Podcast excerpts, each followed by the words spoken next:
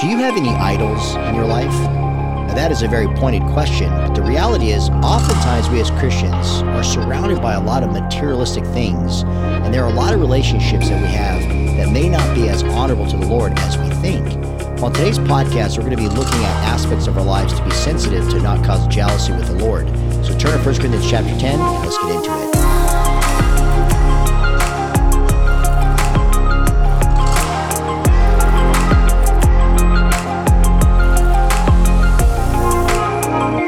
Friends. Welcome to Stand Strong in the Word podcast. Jason Jimenez with you, as always. Blessed to be with you guys as we continue our study here in 1 Corinthians chapter 10, where we do a verse by verse study of Scripture in chronological order as we've been tackling the New Testament for quite some time now. So if you're new to this podcast, I encourage you guys, wherever you get your podcast, you can always go back where we began a chronological study in the Gospels. So if you want to explore the life, teaching, of Jesus Christ, the person of Jesus, and see how the Gospels not just interact with one another, but how they complement each other, not just in terms of historical verifications, but parabolically when you line up the life of Jesus and how he maneuvered geographically through Nazareth. So that is an important study that we investigated and looked into. And then from there, we obviously went to the book of Acts, where now we take apart the letters that Paul wrote during his time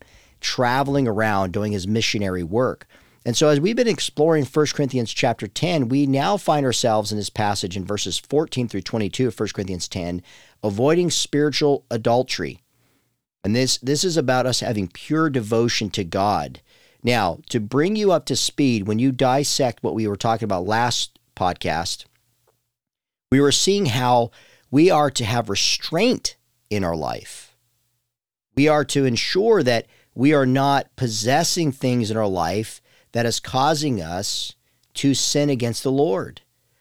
And we talked about last week what Paul was breaking down about this spiritual food and the spiritual walk, this rock, which the rock was Christ, and seeing how God not only protected his people as he delivered them from Egypt, but also he gave them salvation. He saved them. He redeemed them from bondage.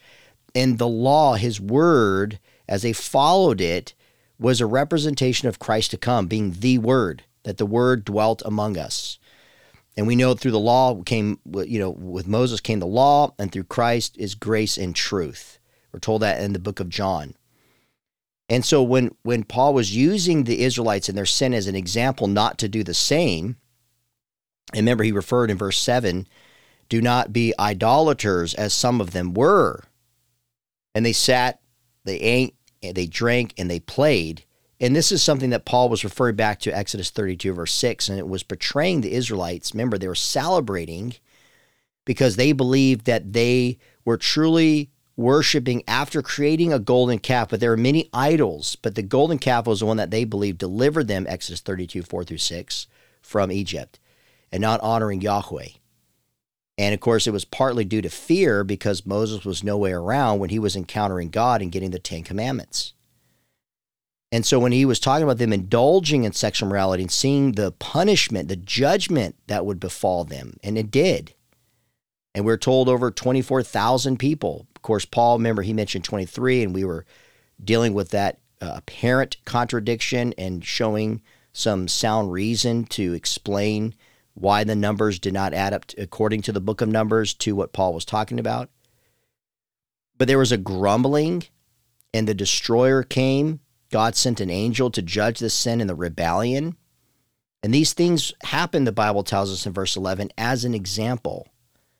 And that's why he says in verse 12, therefore let anyone who thinks that he stands take heed lest he fall. And this is now where we we we get into that famous verse that everybody cites, 1 Corinthians 10 13, no temptation has overtaken you. That is not common to man, but God is faithful, and he will not let you be tempted beyond your ability. But with the temptation, he will also provide the way of escape that you may be able to endure. The word temptation there, the Greek word translates as an enticement or a trial or a testing period. So it will vary. It depends on the person and the circumstance. So, though we may be tempted, God will give us the strength. So, again, if you're talking about we're not to be idolaters, we're not to give over to sexual morality, We're not to think more highly than we ought to. We're to remain humble. We are to remain under the protection and provision and salvation of God. And when we are tempted, when we are being tried, when we are being tested, God will give us the strength to resist and overcome the temptation. My friends, that is the promise that we actually have as Christians. You know, what's amazing was I was actually just praying this morning in my prayer time, and it was through Second Timothy chapter 4. And Paul says something that's very interesting that I want to share when you're talking about no temptation is overtaken except such as common to man. When he says in verse 6, For I am already being poured out as a drink offering, and the time of my departure has come. I have fought the good fight, I have finished the race, I have kept the faith. Henceforth there is laid up for me the crown of righteousness. With the Lord, the righteous judge, will award to me on that day, and not only to me, but also to all who have loved his appearing. And then he says in verse 17, But the Lord stood by me and strengthened me, so that through me the message might be fully proclaimed, and all the Gentiles might hear it. So I was rescued from the lion's mouth. Then he says in verse 18 of 2 Timothy 4 The Lord will rescue me from every evil deed and bring me safely into his heavenly kingdom. To him be the glory forever and ever. Amen. You think, well, Paul later, just shortly thereafter, a few years later, if you're doing the math, he was beheaded. So, how did the Lord rescue him from every evil deed? Was that an evil deed? Not necessarily. His time was up. God protected him. And of course, the moment, the momentary affliction, as we're told, as Paul says in 2 Corinthians 4, is nothing in comparison to the glory that he received, his reward, as he said. To him, to Christ be the glory forever and ever. Amen. So when we're when we're talking about not thinking ourselves more highly, when we're talking about temptation, that God is faithful, He'll give us the strength. Remember, we can't do it in and of ourselves. Second Thessalonians 3, verse 3, the Lord is faithful, He will establish you and guard you against the evil one.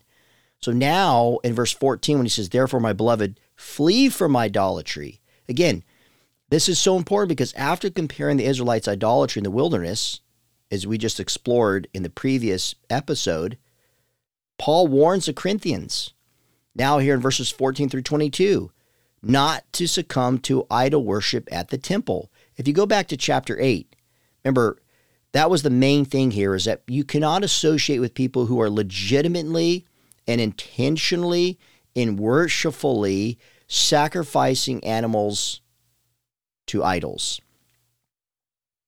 It's not the meat that is immoral, but it's the idea of eating meat while explicitly attending a pagan feast at the temple. And, and according to Paul, that is immoral. And so the various activities conducted at the pagan temple consisted of sexual morality. That's what we have to understand. And by the way, the worship of demons, because that's what's really going on. And that's why he says, I speak as a sensible people in verse 13, or excuse me, verse 15. Judge for yourselves what I say. The cup of blessing,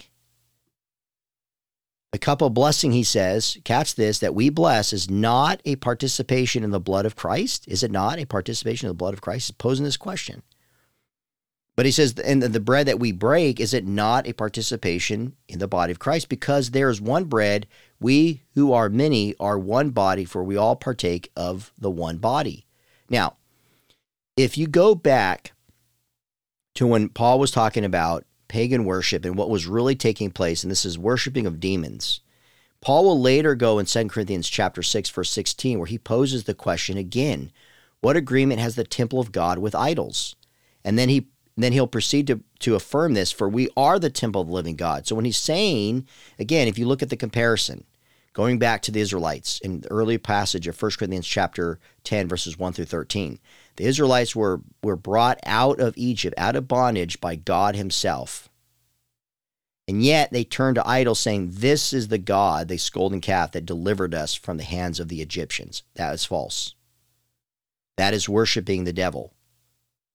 That is demonic worship. We, as a temple of God, we are not to participate as a as as as the temple of the living God. We are not to participate in sin. We are not to give ourselves over to idolatry. So then, when he's referring now to the cup of blessing that is used in the Passover meal, he's going to point out adultery. Now, let's break this down. So, remember, in order for the Corinthians to understand the gravity of idolatry, this is what Paul does. He appeals to the representation of the Lord's Supper. So, he's using that to illustrate worship through the Lord's Supper. And the Lord's Supper, what does it signify? We worship Jesus because we are remembering what the body and the blood represent.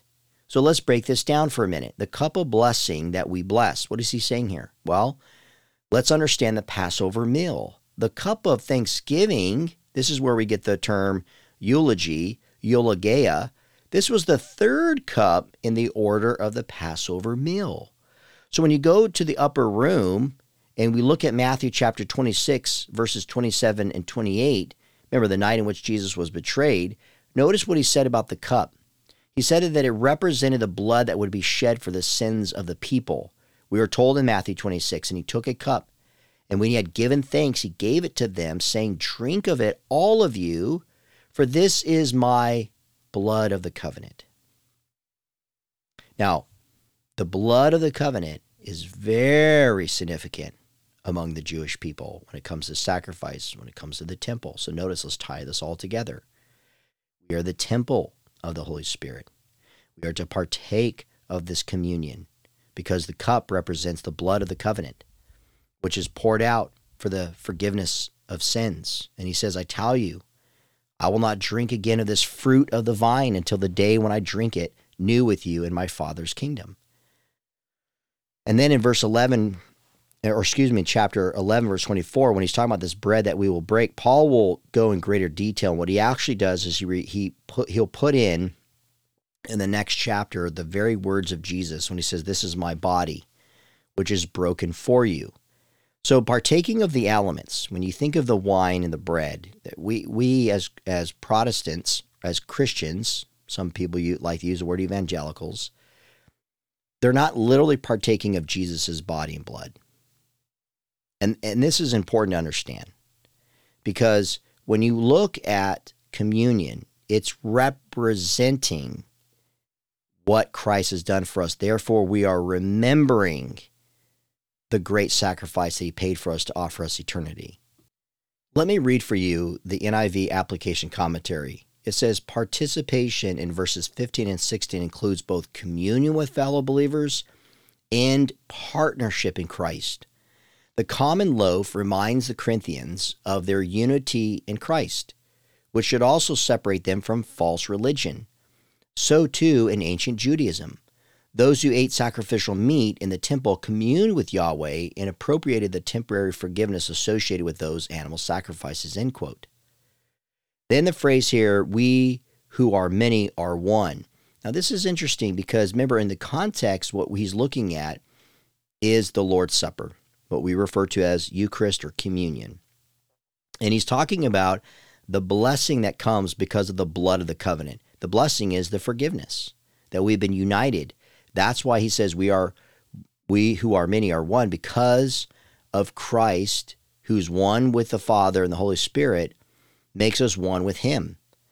And through the calling that we have in living out the gospel, we are the church. We are the body of Christ. We see this in 1 Corinthians chapter 12. So again, Paul will build on this in 1 Corinthians 12, talking about the church, which he talks about in Ephesians chapter 1, verses 22 through 23, and chapter 5, verse 23.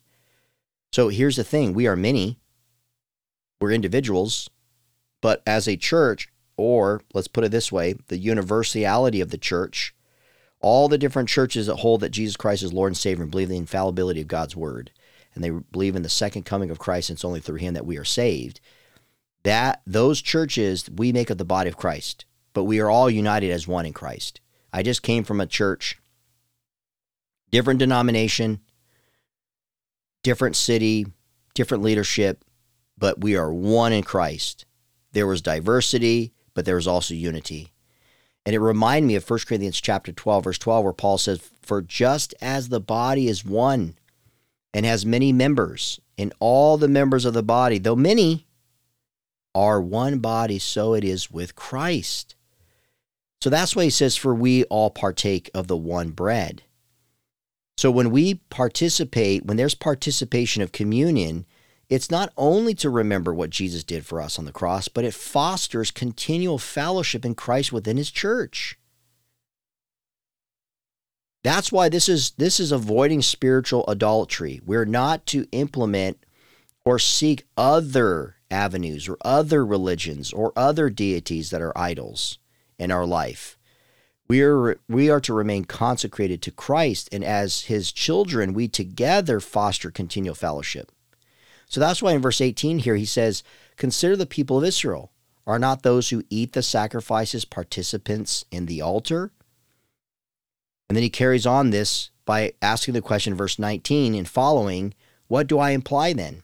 That food offered to idols is anything, or that an idol is anything? No, I imply that what pagans sacrifice they offer to demons and not to God. I do not want you to be participants with demons. You cannot drink the cup of the Lord and the cup of demons. You cannot partake of the temple of the Lord and the table of demons. Shall we provoke the Lord to jealousy? Are we stronger than He? There is a lot here. So I want to do a quick evaluation here. And the thing that we cannot miss is the holiness of God. The thing that we cannot miss is the system that God put in place with the Jewish people as a foreshadowing of the ultimate sacrifice to come. And we are to remain united because Christ came into this world, took on flesh, and he died for us that we can have everlasting life. That should never get old for any one of us. And so when he goes back to the people of Israel, and he's talking about the sacrifices that the participants did in, you know, in this the uh, those he says are not those who eat the sacrifices participants in the altar. What is he saying here? What does this have to do with us as Christians today? Because we literally don't make sacrifices. We're not eating from the sacrifices that are offered on the temple. All right, so let's break this down. Remember, the, the, the evaluation that we're looking at is the holiness of God. And the context and the theme is not committing spiritual adultery. We are to be devoted to God. So what Paul's doing here is he he uses the sacrifices of the Jews, okay, at the temple. And he's using this member as a second analogy. So the first one he's using the, the table, what it represents. And so if you look at verses 18 through 20 that I just read, Paul is comparing what the Israelites did at the altar. You see this in Leviticus 7. You see it in Leviticus 8:31. You see it again in Deuteronomy chapter 12 verses 17 through 18. And you see this to idol sacrifice. So the Israelites, they would eat a portion of the sacrifice and they'd share the rest with the priest. And essentially what this represented is that when when you are becoming a part when you do that you're becoming a part of the sacrificial system and this was an act of worship and in the same manner when we're eating food that is offered to idols at a pagan temple what do you think is taking place you may be oblivious but that's the point. You should know. You should know better. Eating food offered to idols at a temple at a pagan temple it makes you one with them. The word studies in the New Testament says Paul says with the altar rather than with God. So, in order to emphasize the communion through the specific act of worship or sacrifice, since in a larger sense, Israel after the flesh, Israel regarded as a nation was in virtue of that fact in fellowship with God, apart from his partaking of the sacrifices. The commentary also says possibly to suggest, it's possible, it says, to suggest the external character of the Jewish worship in contrast with the spiritual worship of Christians.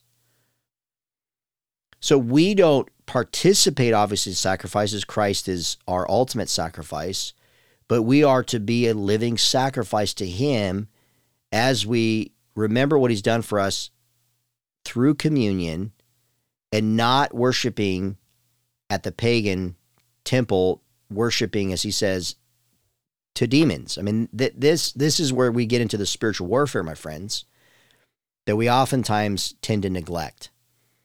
You see, the idols, these are the pagans that were worshipped. They didn't possess any great power, obviously. They made it seem like they did. Like the, the golden calf, for example, they were giving it powers that it didn't possess. They created it, and no one's created God.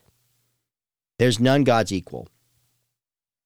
Remember, he said back in chapter 8, verse 4, Paul says, An idol's nothing at all, and that there is no God but one. So th- this becomes a laughing stock. You know, when you look at our lives, when we do give over to certain idols in our life that we think we can't live without, it's anything that we can't live without that doesn't bring honor to the Lord. Anything that is, again, God is never replaced. But when we use that phrase, what we're saying essentially is that it's not that God is never replaced, it's just that we consciously and willingly give our attention and our affections and desires to something other than God. And that's what we mean essentially when we say God is replaced. But nobody's overpowering God's presence and his glory. It's just saying that you and your free will, you have simplified your life to the level of being intoxicated by something that runs contrary to God's word. So when he says here in verse 19, what do I imply then? That food offered to idols is anything or that an idol is anything? No, I imply that what pagans sacrifice they offer to demons and not to God. So Paul's referencing to Deuteronomy 32 17 to emphasize that pagan religions are from Satan. And he uses the plural term daimonion to capture the plethora of demonic spirits that are being worshiped at the pagan feasts. You know, I love what Psalm 96, verse 5 have to say this. Psalm 96, 5 For all the gods of the peoples are worthless idols, but the Lord made the heavens. So when he's saying, Why do I imply then that food offered idols is anything? So here's the thing. When people are doing this, when they succumb to this, they don't they don't get anything in return as the Israelites did and as we as Christians do when we turn to Christ as our Savior and He forgives us of our sins. He gives us the strength to overcome temptation. He is the one that is faithful. Idols don't do anything. You're essentially bowing down to different demonic demonic activity, to different demons. The manian, again, is there's a plethora of demonic spirits that are being worshipped with these idols. And by the way, and I don't really have time to dissect this, but we have to understand that many of the idols, like Osiris, you know, different even Greek gods, that we have certain names. And you have, of course, one of the famous ones when you look in scripture, when you have Molech and Baal. I do believe that those are actual demons that have revealed themselves through different activities. In this case, would it be idolatry or pagan worship and the feasts and the sacrifices? And eventually, human beings make again, I'm not saying that the image is compare, compared to what they actually look like, but just the name itself, their significance. Now, of course, all that the demonic spirits do, because they're in bondage themselves and they're enslaved to the will of Lucifer, who is, you know, the fallen the fallen angel that is known as Satan the devil. What we actually see with them is they just put you in bondage. They just deceive you and they lie to you. They're worthless idols. God's the creator of the heavens and earth. He's the one that has all the power and glory and splendor. So we're not to get mixed up. So that's why when Paul says you cannot drink the cup of the Lord and the cup of demons, you cannot partake of the temple of the Lord and the table of demons. Paul's intentionally using the term table. Why? Why is this significant? Again, as we were explaining sacrifices a minute ago, we as Christians, we don't understand the table like people do in the Middle East. But we all have tables, obviously, in our house, and we eat at the table, and we can fellowship at the table, and we can host people at the table. While table was a clear indicator of him talking about worship. Uh, here's an example of an ancient invitation. Chaeremon invites you to meal to a meal at the table of the Lord Serapis and the Serapeum tomorrow, the 15th, from 9 o'clock onwards. So, see, that here was an invitation for people to come to someone's home and to have a meal at the table of the Lord Serapis. Okay? So, in, in essence, as you are, again, coming together and offering this food to the spirit or to the idol, to the God, to the deity, you're participating in that because you're at the so even somebody even though even though someone's a host or hostess of it they are inviting you to a specific table of a certain deity. And so many of the utensils and bowls and cups at these feasts, we, we actually, archaeologists, we've discovered many fragments and artifacts, and there are ins- inscriptions on utensils of various different deities. Why? Because again, they were invited to a specific temple, or excuse me, table that was worshiping in this ceremonial way a certain deity. And so they would have mimicked and etched these different deities on their utensils.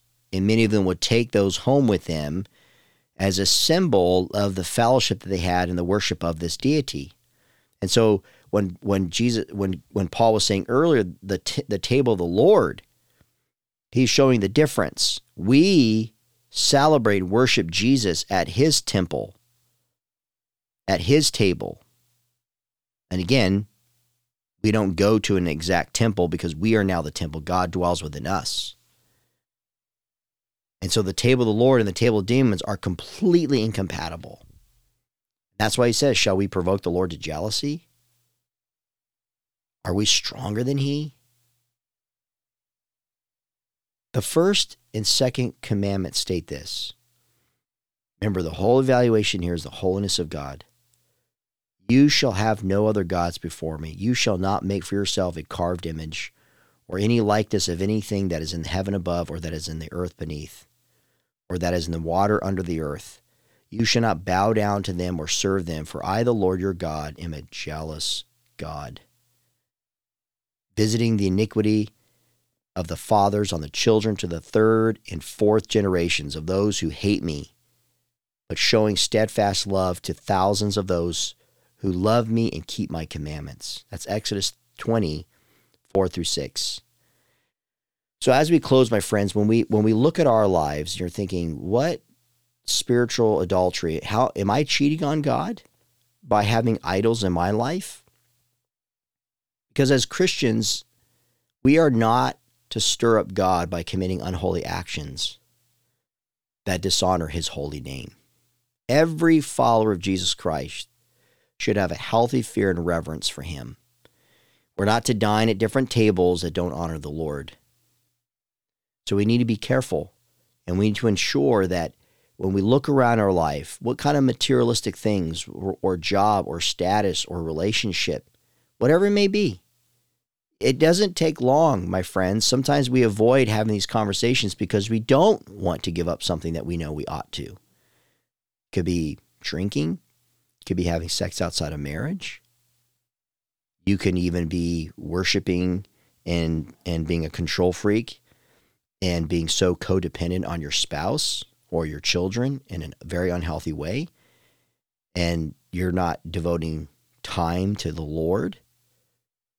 So I pray as we looked at 1 Corinthians chapter 10 today and as we go into the next segment to finish out this chapter next week about doing everything to the glory of God. See, that's the motivation. Say, okay, I want to dine at the table of the Lord, and I don't want to be committing spiritual adultery, but I want to be devoted to Christ. Well, we're going to be looking at after verse 23, 23 and following into chapter 11, verse 1, is how we are to do everything unto the glory of God.